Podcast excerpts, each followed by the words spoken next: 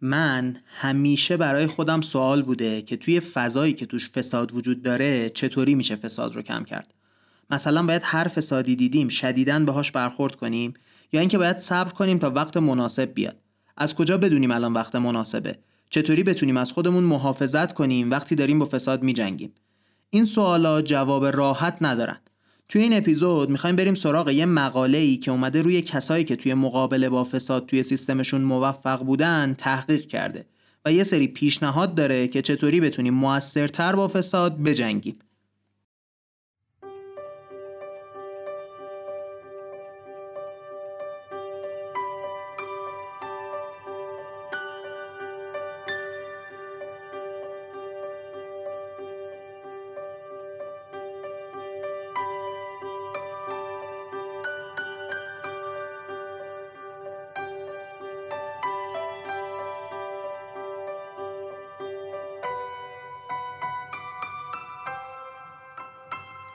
سلام. این اپیزود 11 هم کارکسته که داره توی مرداد ماه 99 منتشر میشه.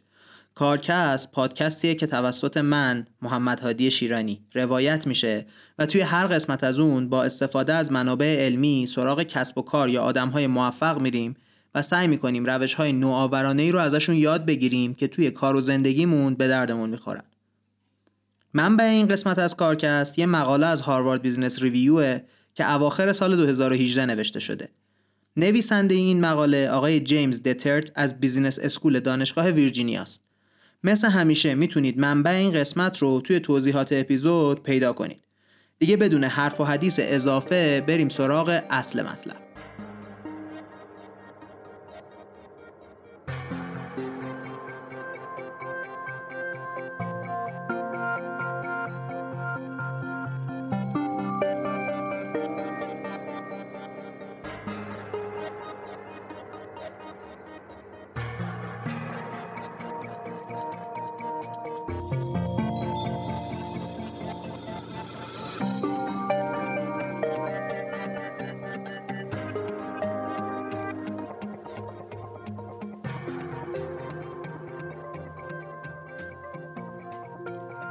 کسایی که برای تغییر تلاش می‌کنن خیلی وقتا منزوی میشن.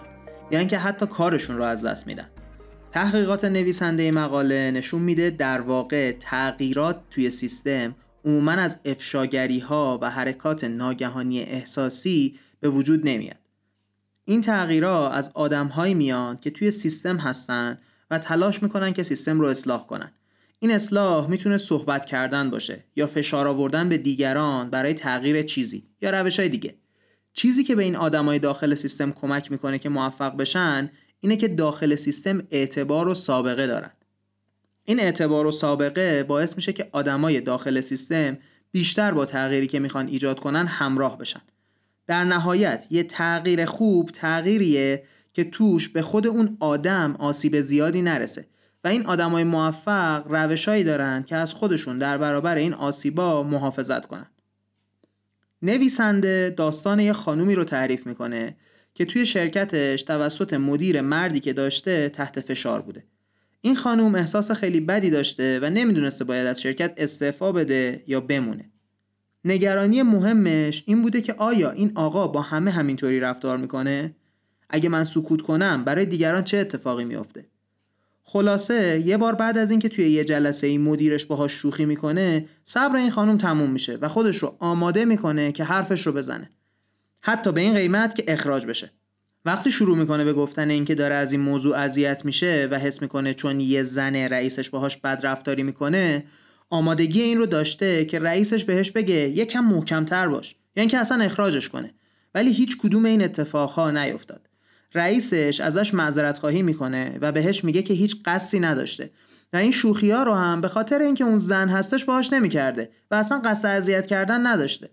این موضوع برای رئیس انقدر مهم بوده که بازم از این خانم مشورت می‌گیره در مورد رفتاراش و حتی یه عذرخواهی رسمی از همه کارمندای زن شرکت می‌کنه بابت اینکه ممکن از رفتارش اذیت شده باشن.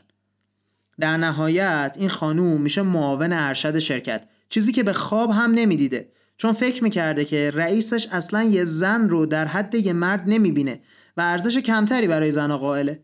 البته همونطوری که هممون می‌دونیم داستان اکثرا به این خوبیا پیش نمیره. نویسنده مقاله میگه من توی تحقیقاتم دنبال این میگشتم که چی میشه که آدما در مقابل اشتباه ها سکوت می‌کنن و سعی نمی‌کنن که در موردش حرف بزنن. و فهمیدم ترس از آسیب دیدن خودشون مهمترین عامل این موضوعه. این بود که رفتم دنبال کسایی بگردم که بدون آسیب زدن به خودشون تونستن مشکلات مختلفی رو حل کنن. نویسنده میگه من اسم این آدم ها رو گذاشتم شایسته های با دل و جرأت یا به انگلیسی competently courageous. حالا چرا؟ چون این آدما اعتبار لازم رو توی سیستم دارن که حرفشون شنیده بشه. برای اینکه اوضاع بر علیهشون پیش بره برنامه دارن. می‌دونن که باید کدوم مشکلات رو باهاش مبارزه کنن و هر چیزی رو سراغش نمیرن. در نهایت هدف و ارزشای روشنی دارن که کمکشون می‌کنه توی مسیر تغییر موفق باشن. البته که بدیهیه همیشه وقتی که سعی می‌کنیم با فساد توی مراتب بالاتر مقابله کنیم ممکن اتفاقای بدی بیفته و ریسک وجود داره. برای همین گفتیم که این آدما جرأت دارن دیگه. جرأتی که همه این ریسک رو بپذیرن.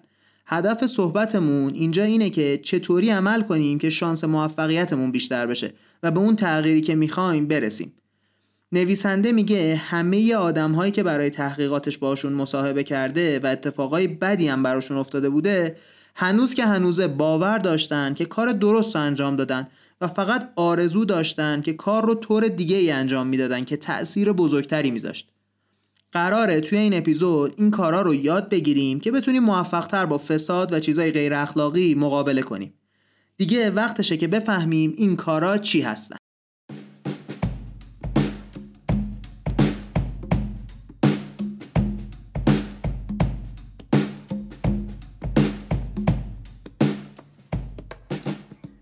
اولین چیزی که مقاله میگه اینه که زیرسازی باید انجام بدیم. این یعنی چی؟ اصلا اسمش خیلی عجیب غریبه به نظر منم. ولی مفهومش چیز ساده است. مقاله میگه کسایی که موفق شده بودن همشون توی کارشون آدمهای موفق و قوی بودن. اونا عمر خودشون رو توی کارشون سرمایه کرده بودن و با تمام وجودشون کار می‌کردن.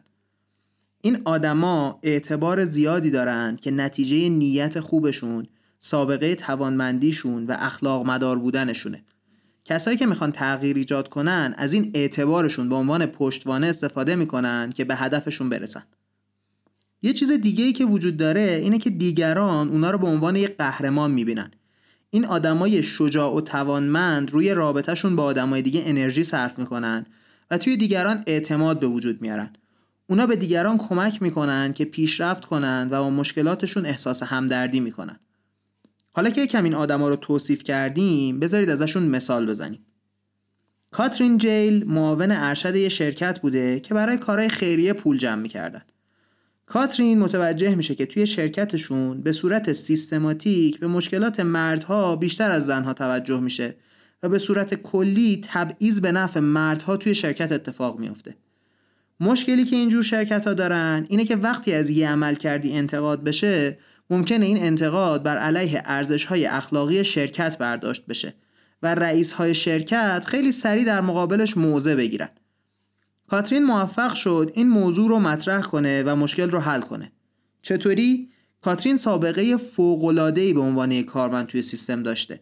توی دو سال اولش به عنوان یکی از بهترین و موفقترین کارمندهای شرکت شناخته شده بوده و پیشرفت روز به روزش رو همه خیلی خوب می‌دونستن. کاترین باید خیلی حواسش رو جمع می‌کرد که پیشنهادش خیلی رادیکال نباشه. چون اگه پیشنهادش رادیکال می‌شد تمام اعتبار چندین و چند سالش به باد می‌رفت. حواسمون هست دیگه با کلی اعتبار کاترین باید مراقب کلی فاکتور می بود بعد حواسمون باشه که خیلی وقتا حتی اگه همه این کارا رو درست انجام بدیم هم دلیلی وجود نداره که بتونیم موفق بشیم و آسیبی نبینیم. یه راهی که خیلی ها انتخاب می‌کنن اینه که سعی می‌کنن وابستگیشون به یه دونه شغل رو تا حد ممکن کم بکنن که بتونن حتی با وجود خطرها ریسک زیادی قبول کنن و تلاش کنن که مشکلات رو حل کنن. یادمون نره دلیل این آدما اینه که وظیفهشون توی زندگی رو بهبود چیزهایی که درست نیستن می‌دونن. دومین چیزی که مقاله میگه اینه که باید بدونیم وارد چه چالش هایی بشیم و از کدوم ها بگذریم. همه اتفاقات ارزش جنگیدن ندارن. قبل از اینکه بخوایم در مورد یه مشکل صحبت کنیم باید از خودمون بپرسیم حالا این واقعا مهمه؟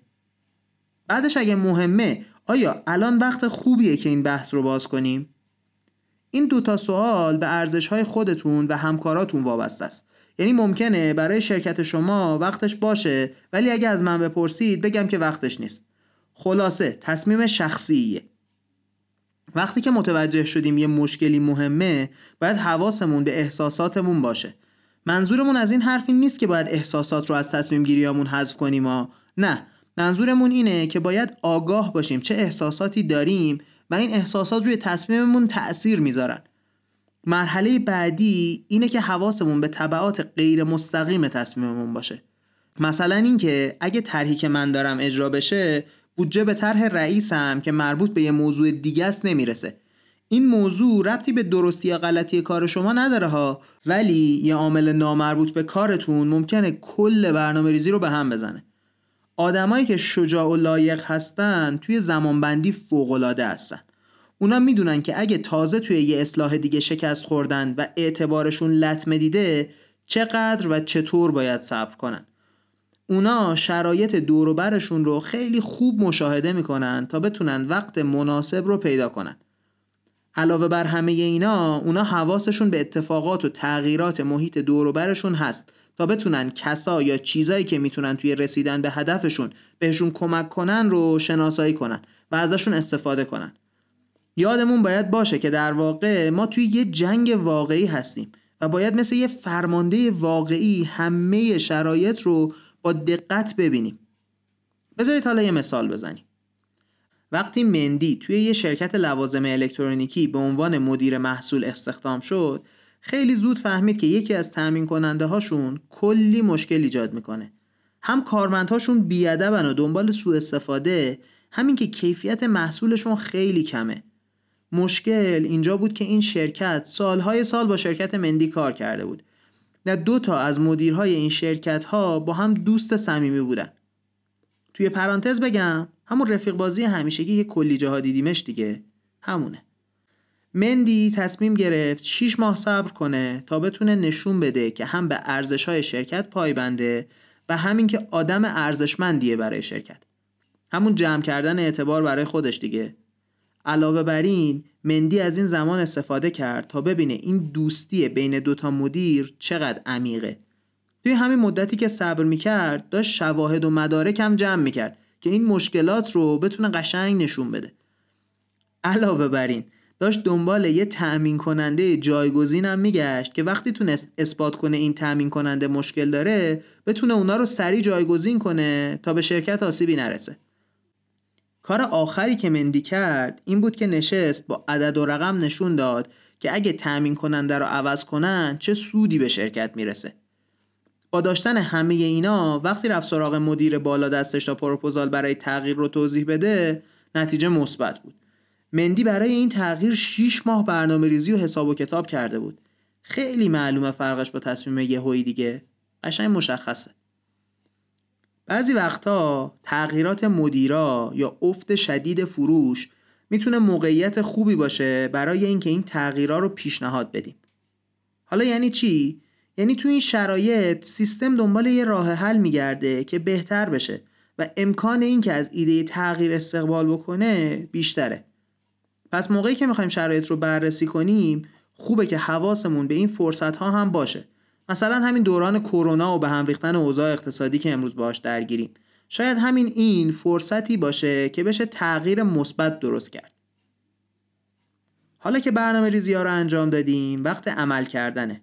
ببینیم مقاله چی میگه در مورد اینکه چطوری انجام بدیم این تغییرات رو.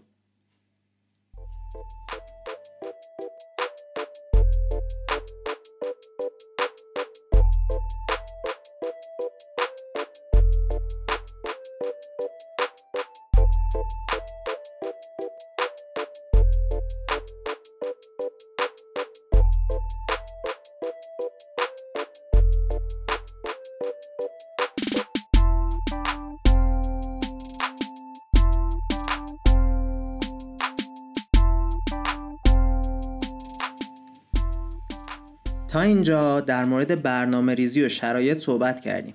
ولی بدیهیه که بدون عمل کردن اینا همش باد هواست. وقتی زمان اجرا می‌رسه سه تا کار هست که باید روی اونا تمرکز کنیم. اولین کار اینه که موقعی که داریم مشکل رو توضیح میدیم بتونیم مشکل رو یه جوری به همه توضیح بدیم که همه درک و لمسش کنن. باید بتونیم با عدد و رقم نشون بدیم که حرفمون درسته و در نهایت هم باید بتونیم فضای احساسی آدمایی که داریم براشون مشکل رو توضیح میدیم کنترل کنیم و به سمتی که می‌خوایم هدایتش بکنیم. برای کنترل احساسات کاری که باید بکنیم اینه که نشون بدیم پیشنهاد ما با ارزش ها و هدف های سازمان در یه راستاست. بعدش هم باید طوری صحبت کنیم که مسئولینی که باید تصمیم بگیرن خودشون رو داخل طرح ببینن. و حس نکنن که بهشون حمله شده. کلی کار گفتیم برای انجام دادن. حالا بذارید یه مثال بزنیم که ببینیم توی دنیای واقعی این توصیه ها چطوری کار می‌کنن. خانم مل اکسن یکی از مدیران اجرایی یه شرکت تبلیغاتی بوده به اسم BBH اون با همکارهاش دنبال این بودن که یه مرکز نوآوری را بندازن توی شرکتشون. مشکلی که وجود داشته این بوده که BBH خودش رو یه شرکت خیلی پیشرو می‌دونسته و خیلی از مدیرها فکر می‌کردن اینکه یه دونه واحد نوآوری جدید بسازن به مشتریاشون نشون میده که بقیه شرکت از دنیای نوآوری عقب هستن.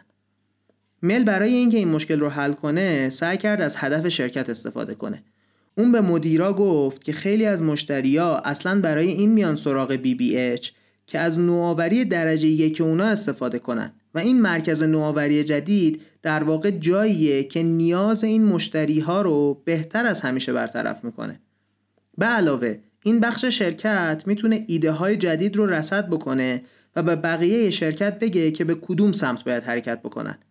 همه اینا رو که بذاریم کنار هم مل موفق شده که شرکت رو برای تغییری که می‌خواد بده قانع بکنه.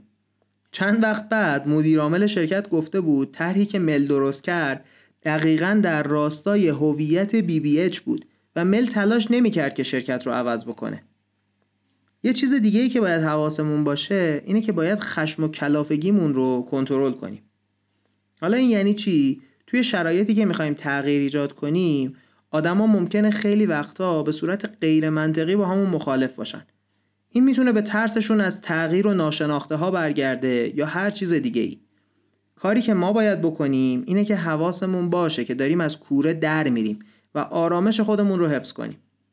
برای دفاع از حرف هامون باید دلیل و منطق بیاریم و باید حواسمون باشه که اینکه طرف مقابل داره غیر منطقی دفاع می‌کنه یه چیز احساسیه و باید آروم آروم حلش بکنیم.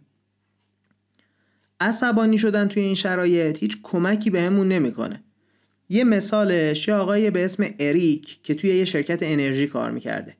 هر موقع این آقا میومده کارهای جدید پیشنهاد می‌داده یکی پیدا می‌شده که بیاد ذوقش رو کور کنه. چه می‌دونم یکی می‌گفته ما توی این شرکت اینطوری کار نمی‌کنیم. یا یکی دیگه می‌گفته این ایده هیچ وقت اینجا جواب نمیده. حرفای از این سبک خلاصه دیگه خیلی بی منطق همیشه توی بحثهاشون جار و جنجال بالا می‌گرفته و اریک از این حالت دفاعی گرفتن مدیرهاش کلافه می شده.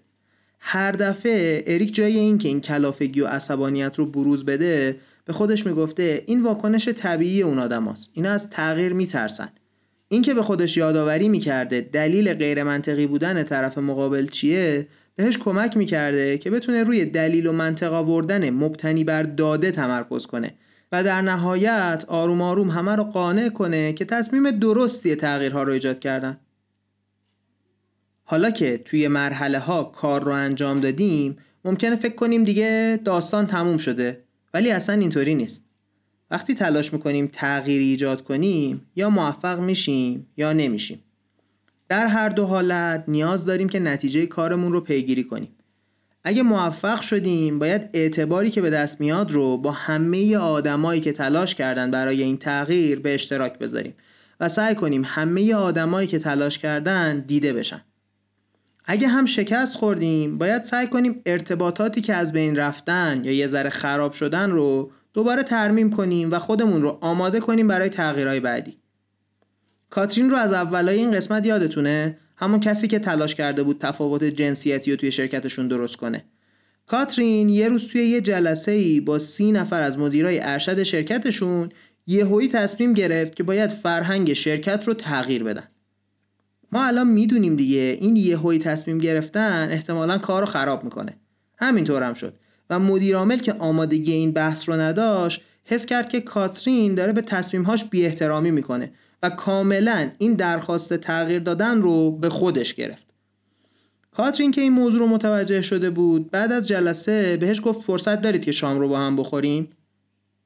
وقتی برای شام رفتن بیرون با رئیسش به رئیسش توضیح داد که این تلاشش اصلا انقلاب کردن علیه مدیرشون نبوده. هدفش این بوده که یه تغییر مثبت توی سیستم ایجاد کنه و شرکت رو به سمت ایدئال ببره. اینجا کاترین که شکست خورده باید حواسش باشه که بره و مشکلاتی که ممکنه به وجود بیاد رو از همون اول اول حل بکنه. چون که اگه این کار رو نکنه اعتبارش از بین میره و بعدا دیگه نمی‌تونه تغییرهای مثبت ایجاد کنه. حتی اگه همه چی خوب پیش برم باید پیگیر کارها باشیم. چون این تازه اول داستانه. باید حواسمون باشه که همه کارهایی که بهشون داده شده رو درست انجام نمیدن. و باید سعی کنیم با همه افراد مهم در ارتباط باشیم که بتونیم همه اتفاقات مختلف در مورد کارمون رو ببینیم. هر جای مسیر ممکنه که بازم مشکل پیش بیاد و ما باید حواسمون جمع باشه که اون مشکلات رو ببینیم و برای حل کردنشون تلاش کنیم و مهمتر از اون برای دفعه بعدی ازشون درس بگیریم. وقتی روند تغییر شروع میشه هر روز ممکنه آدما مشکلات جدید برامون ایجاد کنن. ممکنه آدما آماده این که این تغییر اتفاق بیفته نباشن. ما باید حواسمون به همه این چیزا باشه. حالا که چهار تا نتیجه تحقیقات مقاله رو گفتیم وقتشه ببینیم نویسنده در مورد شروع کردن مسیر تغییرات چه توصیه هایی بهمون می‌کنه. همیشه سخت ترین بخش کارا شروع کردنشونه دیگه. وقتی بحث تغییر میاد وسط این شروع کردن هم میشه. همونطوری که چند بار گفتیم تو این قسمت وقتی می‌خوایم یه تغییر ایجاد کنیم که خیلی وقتا در مقابل فساد قرار گرفتنه هم ترس از شرایط مالی و اخراج شدن به جونمون میفته هم ترس از شکست خوردن. راه حل این مشکل تمرین کردنه. تحقیقات نویسنده مقاله نشون میده ایجاد کردن این تغییرها یه چیز یاد گرفتنیه و با تجربه کردن می‌تونیم هر بار بهتر از دفعه قبل عمل کنیم. برای این تغییرات ما نیاز به آدمای قهرمان نداریم. به جای قهرمان ها ما نیاز به آدمای معمولی داریم که این چهار تا مرحله که گفتیم رو با دقت انجام بدن و کار رو شروع کنن. نویسنده میگه توصیه‌ای که من همیشه می‌کنم اینه که لازم نیست از اون روز اول تغییرهای بزرگ ایجاد کنید. از چیزهای کوچیک شروع کنید و کم کم تأثیرتون رو زیاد کنید. مثلا قبل از اینکه در مورد یه تغییر بزرگ با رئیستون صحبت کنید شاید تمرین خوبی باشه که در مورد یه تغییر شخصیت توی همکارتون باهاش صحبت کنید. یا اینکه اگه می‌خواید مدل برخورد کردن با مشتری رو توی محل کارتون تغییر بدید شاید بهتر باشه که اول از خودتون شروع کنید و اون تغییر رو توی خودتون ایجاد کنید. تغییر کوچیک برای هر کدوم از ماها تعریف مختلفی داره و نمیشه یه حکم کلی برای تغییرها داد. ولی چیزی که میشه گفت اینه که با یه تغییری که از نظر خودتون کوچیکه شروع کنید و آروم آروم برید سراغ تغییرهای بزرگتر. بعد از هر تلاشی که برای تغییر می‌کنید هم جای اینکه به نتیجه فکر کنید سعی کنید یادگیری های جدیدی که داشتید رو متوجه بشید و از اون تغییر درس بگیرید. در آخر هم ارزش های اخلاقیتون رو یادتون نره. اگه بر اساس ارزش هامون عمل کنیم مهم نیست که نتیجه چی میشه. تهش از کاری که کردیم راضی هستیم. دیگه حرفای این اپیزود رو زدیم. یه مروری بکنیم که چی گفتیم که کل این داستان ها بهتر توی ذهنمون بمونه.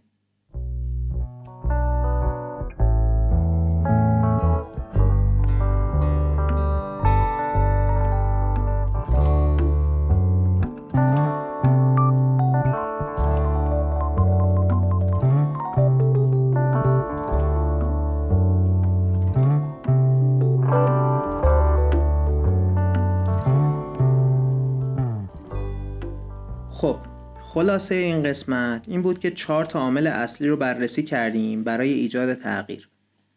اولیش این بود که باید قبل از اینکه تلاش برای تغییر رو شروع کنیم کسی باشیم که توی سازمانمون به عالی بودن شناخته شده باشیم و همه بدونن که هدفمون بهبود سیستمه.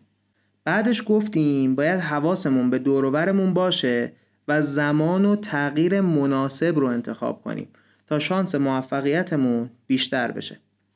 وقتی که شرایط آماده شد برای تغییر دادن باید روشن به همه توضیح بدیم که چرا این کار به سیستم کمک می‌کنه. بعدش با عدد و استدلال حرفمون رو ثابت کنیم و در نهایت حواسمون باشه که خیلی از مقاومت ها در برابر تغییر احساسی هستن نه منطقی. و باید اون فضای احساسی رو کنترل کنیم. مرحله چهارمم این بود که وقتی شروع کردیم تغییر رو باید حواسمون به دوروبرمون باشه تا کارها درست پیش برن. آخرش هم گفتیم که نویسنده گفته بهتره که با قدم های کوچیک کار رو شروع کنیم تا تغییر دادن رو یاد بگیریم. حالا که این اپیزود تموم شد می‌خوام یکم در مورد دو تا موضوع صحبت کنم. اول در مورد همین قسمت.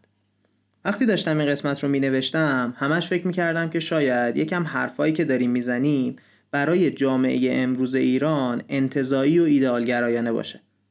ولی واقعیت اینه که به نظر من هم کار اخلاقی رو نمیشه نیم بند انجام داد. اخلاقیات نتیجه ایدئالگرایی بشره و کنار گذاشتن این ایدئالگرایی برای اصلاح چیزهای غیر اخلاقی شاید شدنی نباشه. خیلی وقتا شنیدیم که باید از خودمون شروع کنیم. و حرف مقاله هم یه چیزی شبیه به همین بود.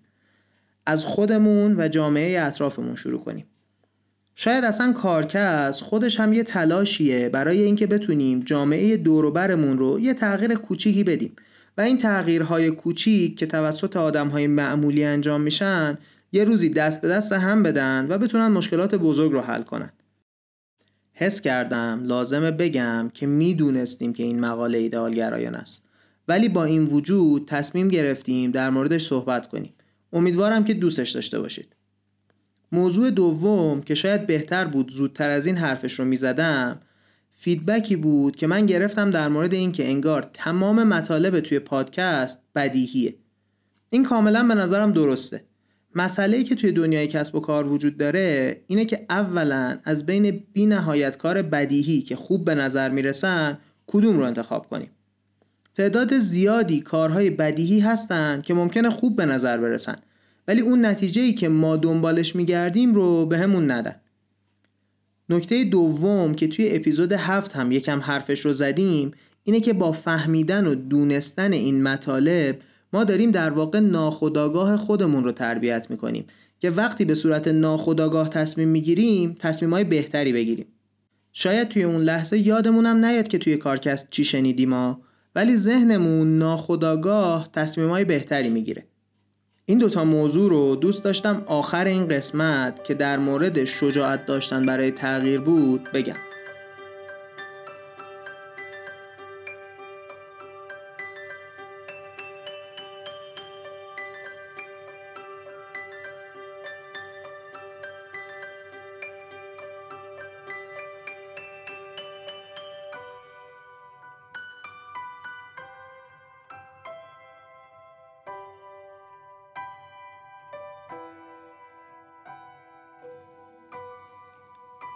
سر آخر بریم سراغ تقدیر و تشکرهای همیشگی اول از همه از شما ممنونم که ما رو گوش می‌کنید و به دیگران معرفی می‌کنید.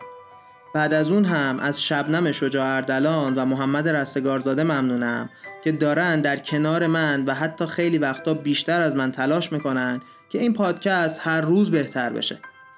از همتون ممنونم. این بود قسمت یازدهم کارکست.